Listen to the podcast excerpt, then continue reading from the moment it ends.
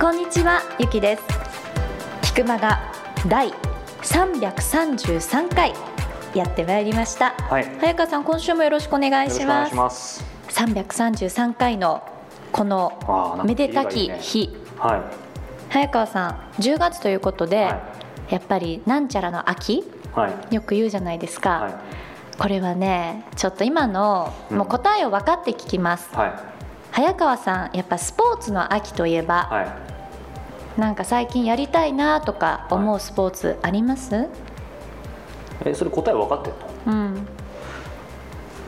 最近やりたいとかすでにやってるんだけどね。そうねは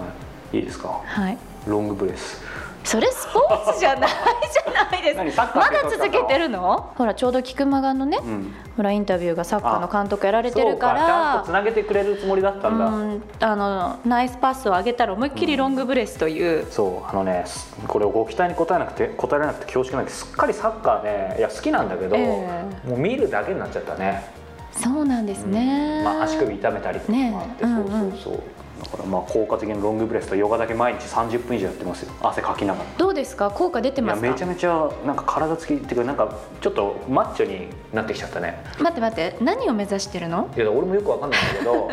体ある程度ちゃんと鍛えてでもそもそも肩こりとかにいいって言ってたからそのヨガはもちろんだけど、うんうんうんロングブレスも。そうしたらでも全然来なくなってきて、体幹とか鍛えるといいって言いますよね、うん。そのインナーマッスルみたいな。でもやってたらやっぱなんか今回もヨーロッパかなり行ってたけどハードステージだったり体壊さなかったしいやなんかそれをおっしゃったから言うんじゃないけど、なんかちょっと顔つきまで精悍な感じですよね。あそう。うん、そんなね褒めてもらっても何も出てこないですが。そうですね。なんかちょっとなんかえオープニング気持ち悪い感じになってきちゃったので、はい。じゃあ本編の方に移ってまいりたいと思います、よろしくお願いします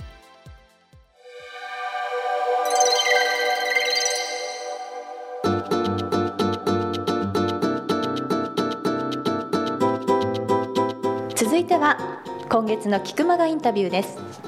さあ早川さん今月は森保一さんにインタビューをされているということなんですけれども、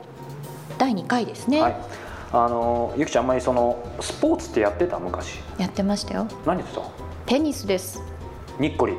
そうですよ。ねあの応援してましたよ。え、はい、結構前ですけ1どヶ月ぐらい前、惜しかっ本当にそのおかげでもうワウワウ初めて加入しました。ワウワウは今ねかなりいいでしょう、ねえごめんなさい。でどで？そうなんだ。いやあのさテニスって監督っているの？監督はコーチですよね。コーチってどういうイメージ？どういうイメージってあれだけどまあまあコーチじゃないんだけど例えばスポーツチームの監督ってどういう人がなるってイメージ、熱い。他には？あとはこう選手をやる気にさせてくれるような、んだからどうなんでしょうね。その仲良くなりすぎていいものなのかちょっと一歩引いたところにいるのがいいのかっていうのは結構その方その方によって違うじゃないですか。サッカーとかってどうなんだろまああのね僕もずっとサッカーやってたから、はい。まあ、一般的にはやっぱり選手との距離大事だし、うん。その仲良くなりすぎるっていうのは甘えになったりするからよくないと思うし、まあ普通に考えたらやっぱり監督っていうさ感じでぐ,、はい。ぐいぐいまあ引っ張るとかさ俺についてこいとかさ、うんまあ、今も日本代表の監督また新しくなったけど、まあ、結構吠える人だったり そのイメージがあるんだけどあの森保さんは、はい。まあ、そういう意味ではゆきちゃんが今言った後者前者になると思うんだけどあの選手と結構フラットな感じで、まあ、彼自体が若いっていうのもあるんだけど、うん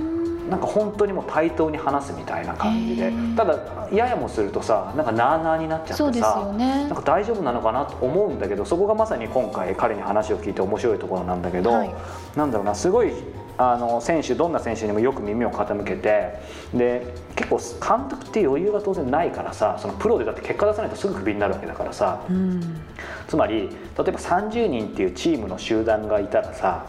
もうみんな即戦力で使える人だけをどんどん上げてってあとのまあ正直あんまりその今の時点では使えない選手にさ、うん。そんなに構ってる余裕はない切り捨てるっていうのは結構ドライだけど結構一般的にはチームとしてあると思う。はい。だけど彼はそのスタンスとしてチーム全体で上がろう。出れない選手もみんな一緒にそのチームとして上げていこうみたいなさ。でそこだけいくとかっこいいしさもちろんいいじゃん、はい、だけど普通そういうのってなかなか結果出ないと思うんだけどさ彼はそれで J リーグ2連覇してるんだよそうですよね、うん、だから俺が今回その、まあ、サッカー好きっていうのを置いといて彼にいろいろ聞きたかったのはやっぱりその組織というかさ、うん、っていう時にやっぱり今そのスポーツチームだけじゃなくていわゆる逆に組織の方がもっとそうだと思うので余裕ないじゃん。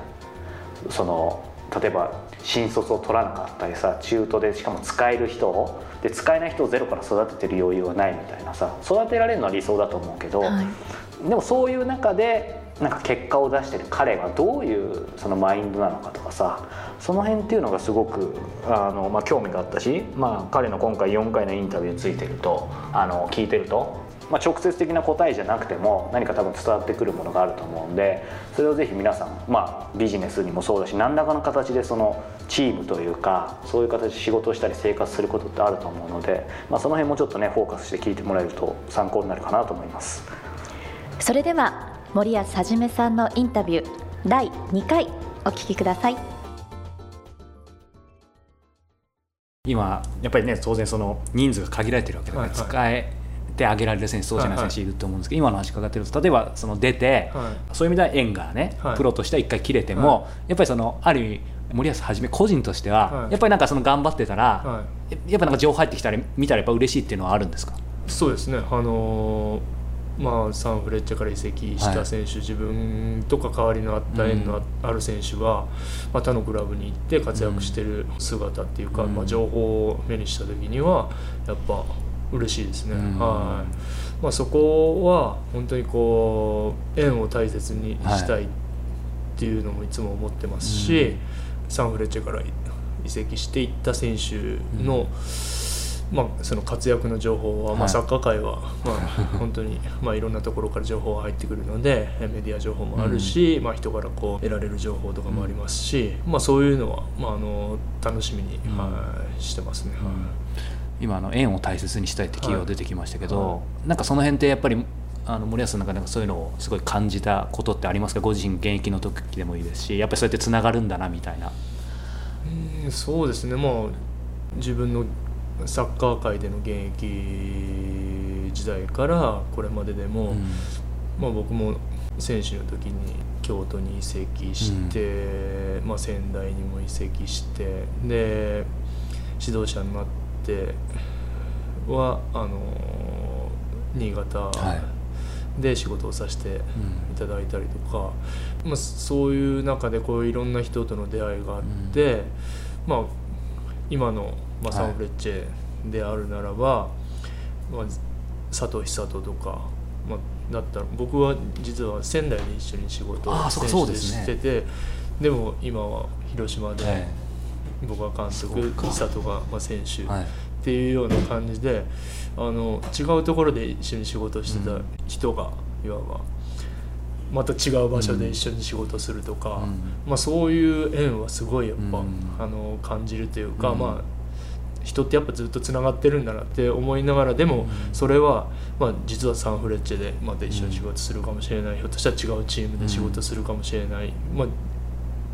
違うサッカー界以外でもなんかまたつながりを持ってやれる、うん、やるかもしれないっていうのは、移籍を自分が経験して、うん、なんかこういろんなこう人とのつながりを感じて、うん、なんかその縁っていうものはまあ非常に強く感じるようになりましたね。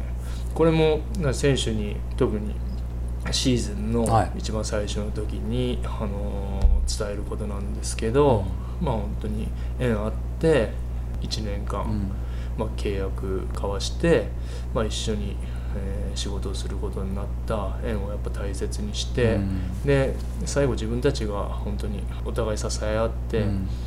やりきったなって思えるような、はい。まあ、そういう仕事をしていこう、うん、まあ、一緒に支え合っていこうっていうことは選手には、はい、いつもシーズン前のミーティングでは伝えてますね。で本当にねそのサッカーに限らず本当にいつどこで誰が何どうつながるか分かんないですもんね、はい、そうですそうです。はい。そう。だ僕と早川さんもこうやって一回お会いして、はい、またどこかで仕事するかもしれないですし、ね、そう言っていただけると、僕はもう期待しちゃいますけど。でもどこで何かってね本当そうですね、はい、何億人何十億人って世の中いる中でやっぱこう出会えるのもね、はい、ごくわずかな人ですもんね。はい、まあでも本当世界は、うん、っていうか世間は狭いなってよく、ね、言いますけども、うん、そういうことはもう本当に多々あると思いますし、うん、まあ、サッカー界なんか本当に狭い世界なんで まあいつ、どこで、はい、誰と仕事するかっていうのは分からないですし、まあでもそのなんていうんですかね仕事をするとか、まあその後うまくやるためにとかではなくて、うん、やっぱその出会った人とのその縁を大切にっていうか、その時の時間を、あのお互いいい時間に、はい、できるように、はい、していきたいなとは思ってますね。はい。まあ、そういう意味ではその縁ということで今までいろんな人この人がいなかったら今の自分はないっていう方って多分いらっしゃると思うんですけど一、はい、人って難しいかもしれないですけどあえてあげるとしたら。一人だったらオフとかですかね。元日本代表監督の、はい、まあ、サッカーが言えば、はい、どんなところがっていうのもあれですけど。というのもまず自分が高校生の時から、はい、あの松田に、うん、あのまあ、サッカー選手として、あの就職というか、うん、まあ、入れるようになったのはまあ、オフト監督が自分のプレーを見に来てくれて、うん、はまあ、それで、まあ、自分の高校から松田への道が、は開けましたしで、まあ、そこから、まあ、サッカー選手として、まずはプロまだプロ制度がなかったので日本リーグでプレーしてましたけど、うん、で選手としてやってる中でオフト監督が次は日本代表監督になると、うん、92年の時に。その時に自分を抜擢してくれて、はあ、日本代表に自分が選ばれたことで、うん、今の自分があるというふうに思ってますね。もし、あの自分が松田に入って、まあ、サンフレッチェで、まあ、仮にプレーできたとしても、まあ、おそらくオフト監督でなければ、僕は日本代表に選ばれることはなかったと思いますし、まあ、チームではあの試合に出ることができたとしても、まあ、無名の選手のまま、まあ、終わっていくような流れだったと思いますけど。オフト監督が日本代表に抜擢してくれたことで、うん、で、まあ、その後のあの今道がこう開けてきたのかなっていうふうには思いますね。うん、だからその時その時はまあ点ですけど全部線でつながってるってことですよね。いやもうそれはすごい感じますね。はあ、もう日本代表なんて、まあ、その当時の自分からしたら本当にテレビで見るだけの世界。で、まあ、あの当時の代表選手だったら井原さんとかラモスさんとか、はい、まあ、柱谷さんとかカズさんとかそうですけど、うん、まあ、その人たちもただの対戦相手とテレビで応援する人たちなんだなっていうところだったと思いますけど、うん、まあ、そういう選手たちと一緒に日本代表で戦うことができて、うん、あの今もずっと、あのつながりが持ててるっていうのは、うん、まさにオフトさんのおかげだと思いますね。うん、そうか、まあ、もちろんスカウトしてくれたのは高校時代に、はい、あの今西、はい、えー、総監督と言われるその松田の時そしてサンフレッチェでのチーム作りをされてた、うん、はい、方なんですけど、まあ、そうこう自分をこう認めてくれたっていう、はい、選手として認めてくれたのは、やっぱオフトさんだったのかなとはしかもあれですよね。確かその、えーと、今西さんに対してなんか練習を見に来るように言ってくれたのは高校高校の先生なんですよ年賀状か何かで。そうですそうです、はいはい、それもそ極端にそれがなかったら分かんないわけですよね、はい、はい、そうです。はい。まあ普通に多分長崎で あの就職して、はい、まあ仕事しながらサッカーして終わってたっていう感じだと思いますね、じゃあじゃあそそれこそその時はもちろん社会人できたらいいなとかって思ってたにしても社会人のサッカーって言っても、はい、まあ、その社会人のリーグって言ってもいろいろレベルがあるじゃないですか、はいはい、J J 当時 JSL とかかな、はいはい。はい、まあ、それもあるでしょうけど、はい、それで例えば本当にプロでっていう人は多分そんなにいなかったかもしれないので、ね。はい、最終的には、まあ、ある意味ちょっと言い方極端ですけど会社員やりながら、はい、まあ、県リーグとか,、なんかそのそういうふうには思ってなかったんですかやっぱり行けるところまで行きたいみたいに。いや行けるところまで行きたいなんて気持ちはなかったです。まあその当時で言うと、はい。サッカーは就職するための手段みたいなかつ、まあ、レベルの高いところでやれればいいかなっていう、はい、感じだったですね、はい。まあ、親にもそう言われてましたし、はい、自分も、はい、サッカーやってて、まあ、そこが認められて、まあ大きな会社に、はい、入れればいいかなっていうふうに、はい、ぐらいにしか思ってなかったですね。じゃあなんかすごいその時ギラギラしてたってわけでもないってことですよ全くギラギラしてなかったですね。まあ、ただ、あのー、その高校卒業して松田のサッカー部に入って、うん、やっぱレベルの違いっていうか自分がもう全然何もできなくて、うん、えー、そのレベルの違いを、まあ、本当痛感させられてそこからはこれじゃいけないっつってやっぱ本当に頑張っていかなければ、うん、まあ、自分はサッカー続けられなくなるっていう気持ちは芽生えてきましたけど、まあ高校卒業して就職して、えー、松田のサッカー部で練習するまでは、うん、まあなんとなく本当に、はい、まあ大きな会社に入れて、うん、で日本リーグという舞台でサッカーができればそれは幸せだなって本 当にそれぐらいの気持ちで入りました。そうかで日本代表なんてことは全く考えてなかったですし。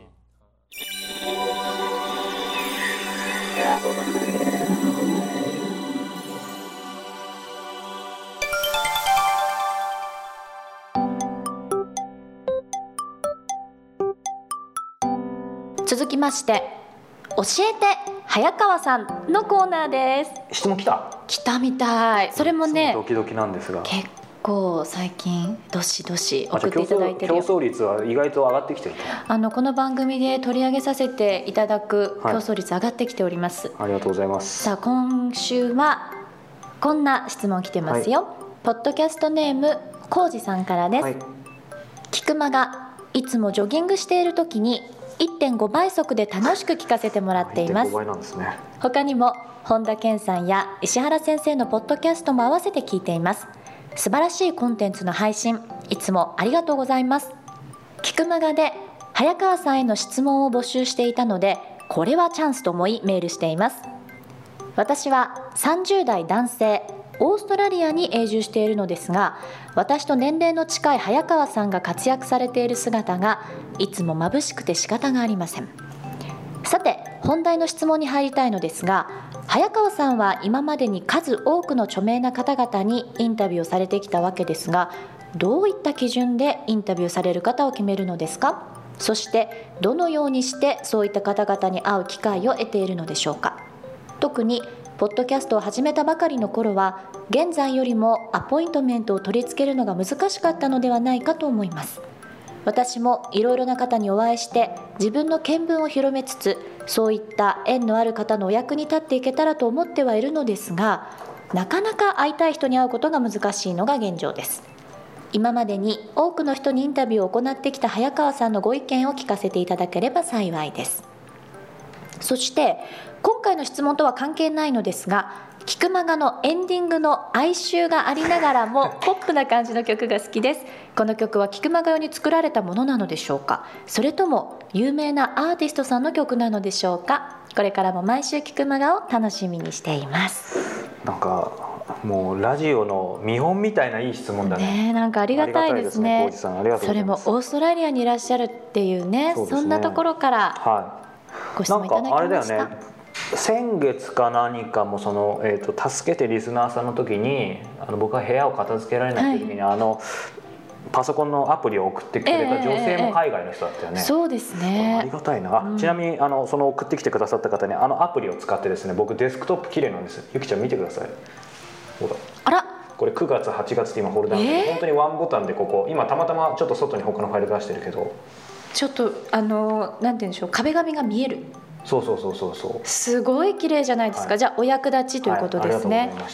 そんな感じなんですけど、はい、で今回は逆で早川さんへの質問、そうですね。はい、はい、あのねこの方まずあの僕を眩しいと言ってくださってるんですけど僕からするとあのオーストラリアに永住してる時点で素敵です、ね、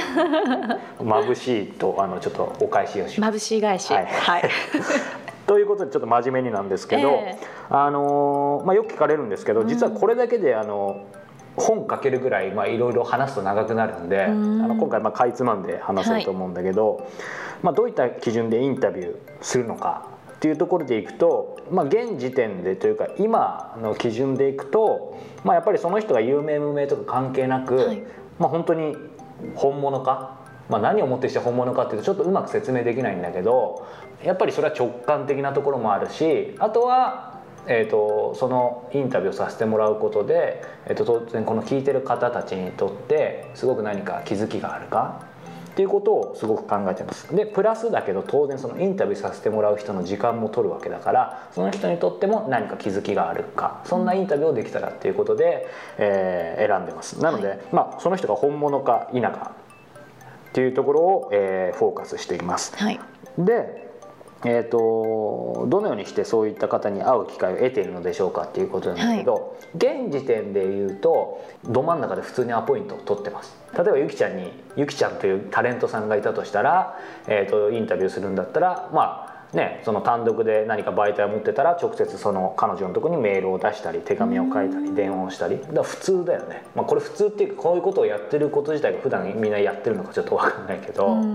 であの、まあ、そういうケースが多いです。ただし、えーと、この方いい質問なんだけど、はい、特にポッドキャスト始めたばかりの頃は現在もアポイントメントを取るのが大変だったんじゃないかってそれはその通り。で僕がもともとその新聞記者をやっていた時は当然さそのゆきちゃんも分かると思うけど媒体の力があるからさ、ね、例えば「まる新聞」ですとか例えば「まるテレビ」ですって言えば、えー、もちろん NG な場合もあるだろうけどさやっぱりその信頼性があるからさ、はいかなり可能性は少なくとも話のその土俵には乗るっていうふうに、うんうん、で実際自分も新聞社いたからよくわかるけど。で俺の場合やっぱりゼロからだったからさその時にどうしたかっていうとまさにこの菊間が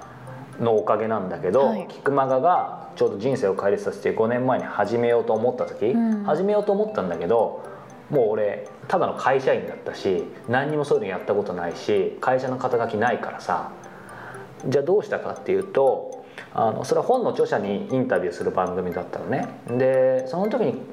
なんとなくこれも直感だったんだけどやっぱりそういう本の著者さんとかが来るような場ってあるじゃん。例えばなんかそういう、まあ、講演会もそうだし、はい、その講演会の後に交流会があったりとかさ。で著者の人がなんかいっぱい集まりそうな場所。そういうのを感覚的になんだけど戦略的じゃないんだけど場に運んでたの足を。その時にまあじゃあ仮にゆきちゃんという本の著者を書いてる人が、はい、あの本の著者がいたとしたらえーと、あこれはチャンスだと思って話しかけて、うん、僕は実はそのインタビューで、えーと、本の紹介をするポッドキャストをやりたいと思ってるんですと。でついてはあの初回に出てくれませんか、うん、だその時全然俺も信頼も実績もないんだけどやっぱりその相手も何かを感じてくれたのかわからないんだけど、まあ、やっぱりあとはその本のえーと、インタビューとかその人の本を紹介したいってことだからさ著者さんとしてはさ、まあ、マイナスはないじゃん。そうですね、まあ、で今考えれば無名の俺のに出てくれたっていうのはすごくありがたいんだけどでそこでまずゆきちゃんという方が出ましたと。そうするとやっぱ0と1っていうのが一番違うと思うんだよ。0から1にするのが一番難しい、うんうん、だからそこの時点で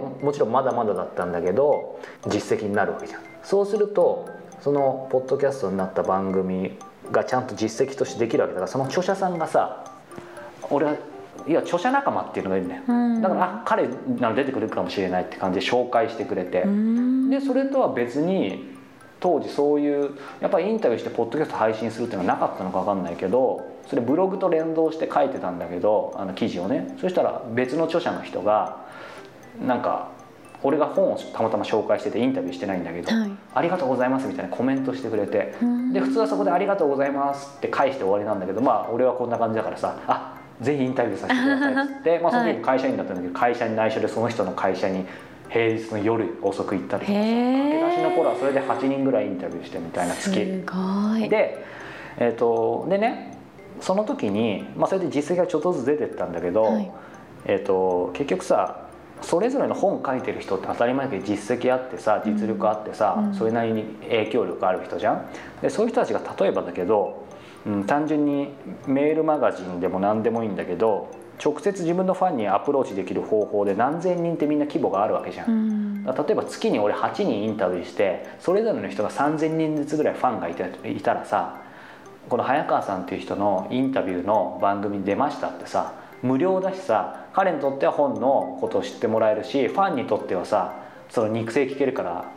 いいことずくめじゃん、ね、だからそれぞれのファンがかぶってなかったと仮に計算すると月2万4千人に新たに俺が知れ渡る。俺の番組が知れ渡る、全然戦略的じゃないんだけど、それをやってるうちに iTunes ですごいたくさんの人に聞いてもらえる、えー、そうすると実績になるじゃん。そうですね。でその実績は実績を読んでどんどんいろんな人を紹介してもらえたりみたいになって、で、まあ、それ5年間続けてたら今日にでやっぱりずっとやってると紹介ってさ逆に言うと結構責任が発生するからさ。確かにねなかなか難しいじゃん、うんうん、だから途中からはあえて例えばこのある人に会いたいと思ったら、別の知り合いが知ってるんだけどやっぱりここはチャレンジしようと思って関係なく正攻法でやってすごい、その方が自分のなんだろう相手の熱意をどうしたら伝えられるかとかその辺の技術とかそういうのも高まると思って、でそういうことをまあ繰り返しながらずっとやってて今日333回に至るっていう感じ。ねそっか。でね、あのー、この方に最後に、まあ、ヒントというか僕なりのちょっとあのものがあると思うんだけどこの方ね、えーと、会いたい人に会うことがなかなか難しい状況ですってあると思うんだけど、えー、あの当然俺と同じことをあの、まあ、別にしてもいいと思うんだけどあの別にしなさいっていうことではなくて一つポイントとしてなぜ俺がまあ運よくできたかって後から分析すると、はい、やっぱりさその会いたい人に会う仕組みになってんだよねこの菊間が。つまり、えーと、三方よしだと思うの。つまり俺はさ会いたい人に会えてすごくラッキーじゃん当然、えで、えーと、ゲストの人、まあ、どれだけお役に立ててるかは分からないけどでもここに出ることでその人とかその人の例えば、まあ、今は本だけじゃないけどさ活動をご紹介できるわけ、うん、で、えーと、それと同時にそのリスナーの人たちは無料でこういう番組を聞ける。だから、えーとこの話の、まあ、一番言いたいのは、はい、そのなんだろう三方よしの仕組みみたいなものをさ別にポッドキャストである必要なくて例えば自分がやりたい好きなテーマで、まあ、俺だったら取材を使うけどうん。なんだろうな。例えばだけど、まあ、何でもやラーメン。ラーメンブログを作る。でそのブログだけだと普通かもしれないけど、はい、ラーメン屋の、まあ、もうちょっとなんかテーマ絞ってもいいと思うんだけどラーメン屋の店長にまあ、何でもいいや。ちょっとマニアックだけど横浜の家系ラーメンに絞ると、うん、でそのラーメン屋の店長にそのラーメン屋を紹介するブログだったら普通だけど例えば店長にインタビューしてこだわりを聞いたりしてさそれを記事に書いてやると、まあ、ラーメン屋も喜ぶじゃん。で単純にラーメン屋紹介してるだけだとなんかただの広告なんじゃないかみたいになるけどちゃんとインタビューだとさなんかその辺もちゃんと伝わるだろうしそのブログを書いたその書こうとしてるその媒体を作る彼のちゃんと主観も入るし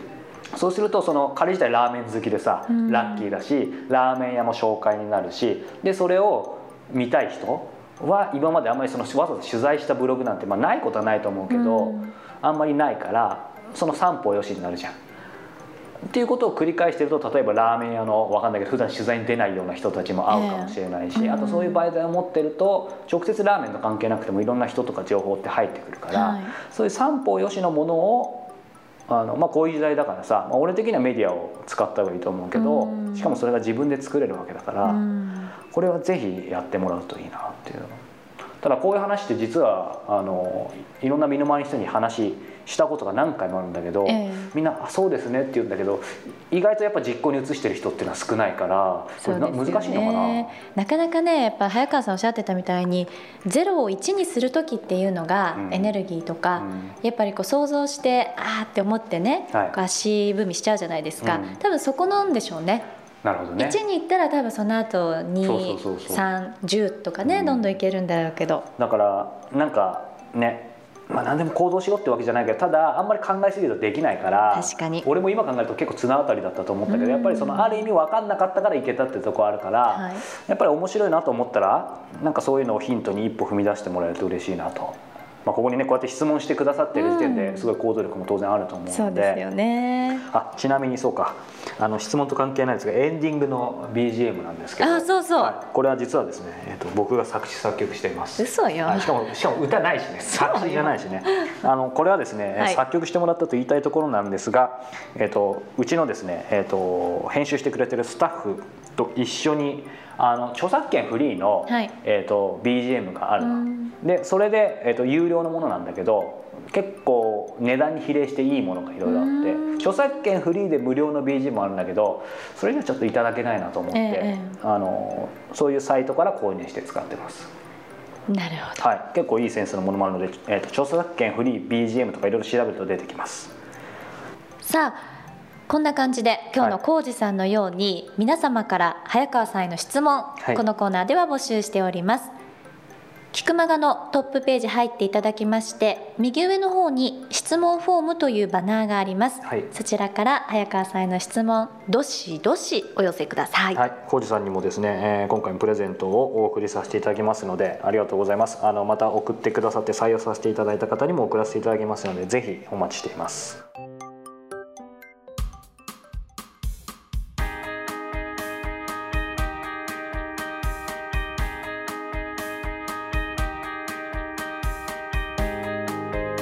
さあ今週もエンディングの時間がやってまいりました。はいそうですね。あの先ほどねあの僕に対しての、えっと、質問の募集もさせてもらったんですけど、はい、以前もお伝えしたんですけど僕はあの戦争の、えっと、体験、はい、えー、証言を残そうということでずっとあのえー、いろんなところに行って戦争体験した方にインタビューをしてるんですけども、えー、あのやはり、まあ、急がないと証言できる方がどんどん少なくなっていくっていうことで、えーと、今もあの証言者の方を戦争の体験を語れるっていう方を、えーと、自分で探してるんですが募集もしてますのであの戦争の体験って言っても例えば特攻隊とかゼロ戦に乗ってたとか同じか、うん、うん、そういう方だけじゃなくてその戦時中のえーと、どういう時代だったかを語れる方だから戦地に行ってなくても、うん、方のお話聞けるだけでも十分なのでもしあこの方かっていう方がいたらですねあのキクタスのトップページに戦争の記憶のバナーがあるのでそこに入っていただくと,、えーと、証言者の募集というところがありますのでそこからあの寄せて寄せていただけると嬉しいなというふうに思っています。はいということでこちらの方もどしどしお寄せください。